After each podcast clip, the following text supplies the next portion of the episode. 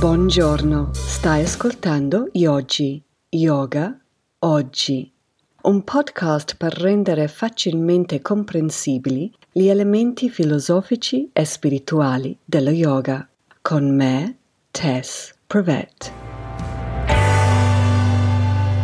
Io ho due teenager in casa e mi ricordo che quando gli ho dato la notizia che ci sarebbe stato questa clausura e non potevano più uscire da casa, è stato per loro uno shock.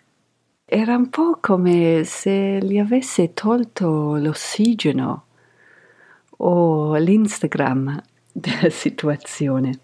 Allora hanno cominciato a ripetere sempre la stessa cosa, che era io non ce la faccio, ripetutamente, in continuazione. Anche invece di buonanotte, io non ce la faccio.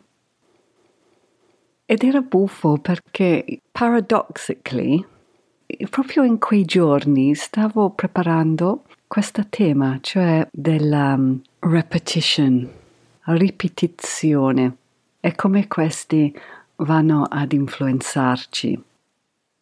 Perché mi intriga questa cosa qua. Siamo come esseri umani attratti a quello che si ripete. Da la semplice routine di tutti i giorni, no? Il fatto che a me piace andare sempre allo stesso bar bere il cappuccino di soia, mangiare quel brioche fatto così. Cioè, queste cose qua mi piacciono. C'è una grande attrazione verso questi patterns che non so come si traduce in italiano. Anche il corpo è soggetto a certi ritmi, basta pensare al ciclo, al dormiveglia e così via ma in particolar modo la mente. Cioè il suo lavoro è quello di muoversi, è la sua natura. È attratto a questi, come li chiamano Patanjali, vritti. Vritti viene dalla parola vortice, perciò anche qui c'è qualcosa di circolare che si ripete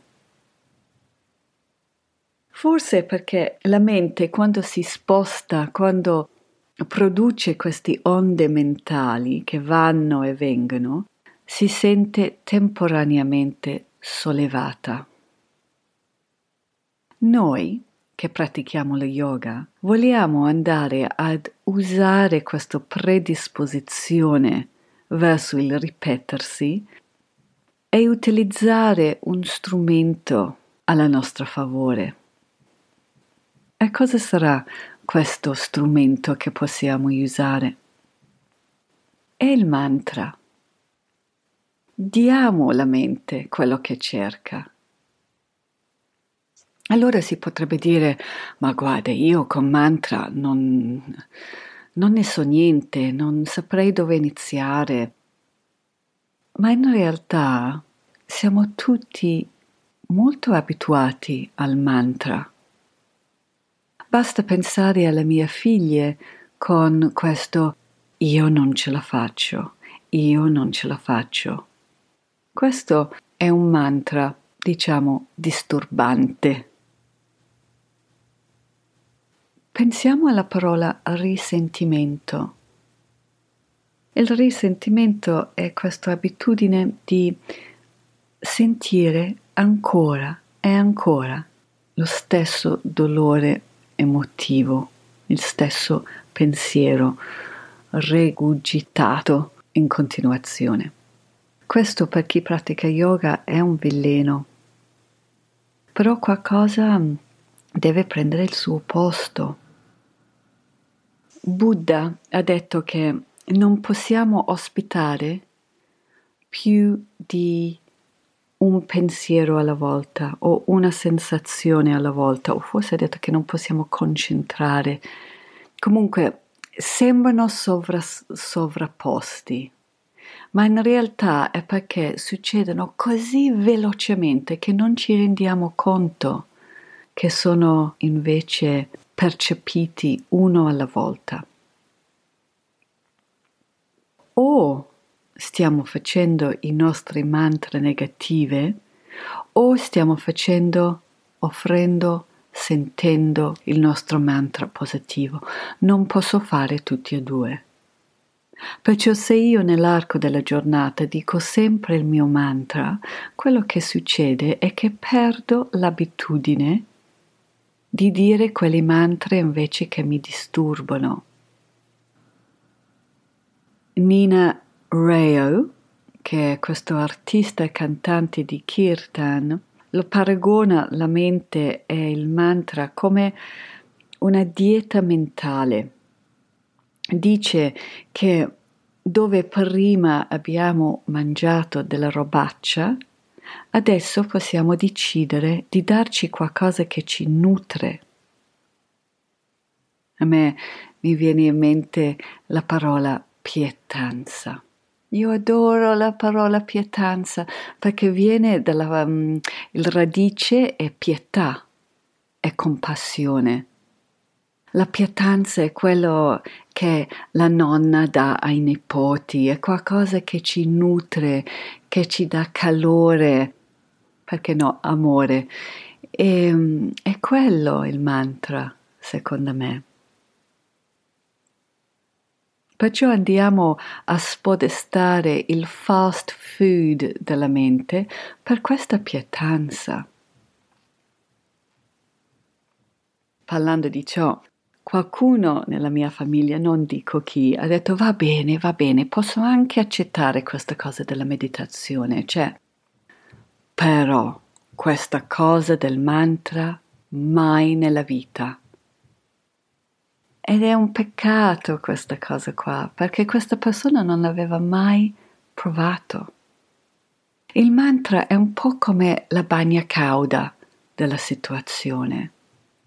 Se qualcuno mi avesse detto guarda, ti do questo piatto, è fatto di latte, acciughe e una testa di aglio, avrei detto ma tu sei matto, ma neanche per idea mi metto lì a mangiare questa roba. Invece è buonissimo. Era buonissimo perché io adesso mi viene da dire purtroppo sono vegetariana, però mi lo ricordo, me lo ricordo ancora oggi. Io personalmente uso soprattutto un mantra che è Om Namo Bhagavate Vasudevaya e anche, la, anche quella della Hari Krishna perché quando sono andata a studiare in Vrindavan in India lo sentivo sempre, continuamente durante l'arco della giornata. Allora mi ha lasciato questo samskara che proprio mi piace tantissimo.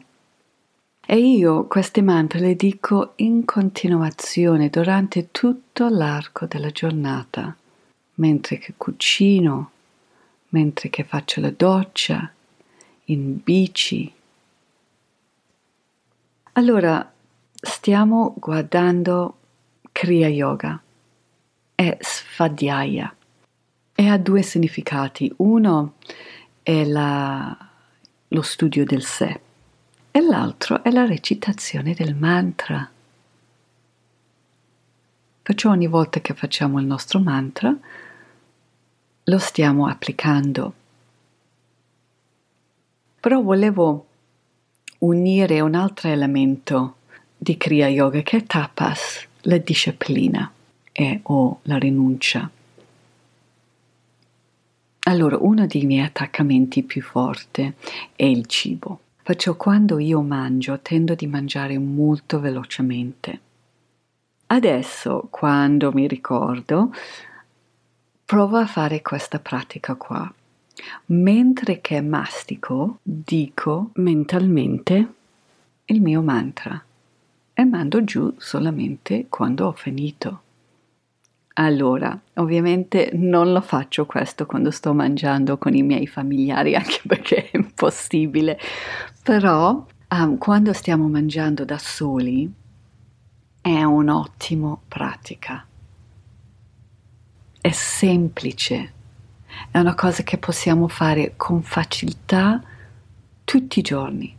Se mangiamo da soli tutti i pasti, tre volte al giorno stiamo praticando sfadiaia. In più è tapas perché disciplina, è il rallentare quello che vorrebbe fare invece il nostro ego, il nostro desiderio per più, la nostra avidità. In questo modo mettiamo queste due pratiche insieme. Come si fa a trovare il mantra? Si fa provando diversi, consiglio. Allora, a me piace moltissimo questo Eknath Esvaran, si chiama questo tipo. Ha tradotto la Bhagavad Gita in inglese, molto bello. E lo so che lui ha pubblicato un libro sui mantra e come sceglierlo. Non l'ho mai letto, però di lui mi fido ciecamente. Magari nella vostra classe di yoga l'insegnante canta qualche mantra, si potrebbe usare quello di cui avete già sentito un po' di volte.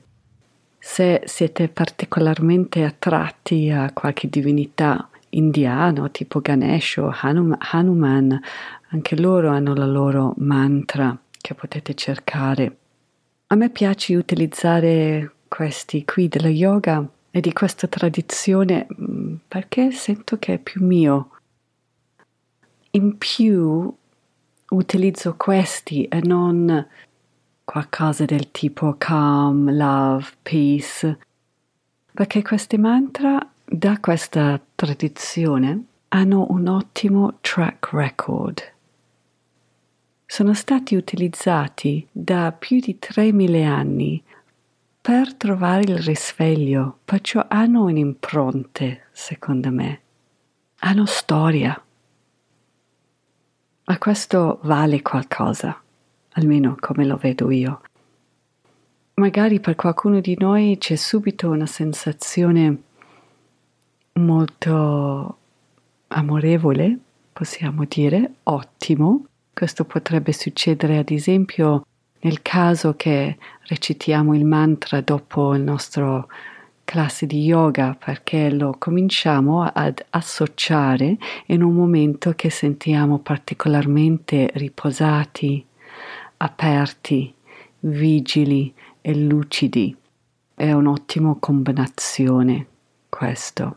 Ma non ci preoccupiamo se non c'è subito questo grande amore verso un mantra in particolare la cosa importante è di provare, cioè lo yoga è experiential. Proviamo e teniamo quello che ci serve. Bene, grazie per l'ascolto.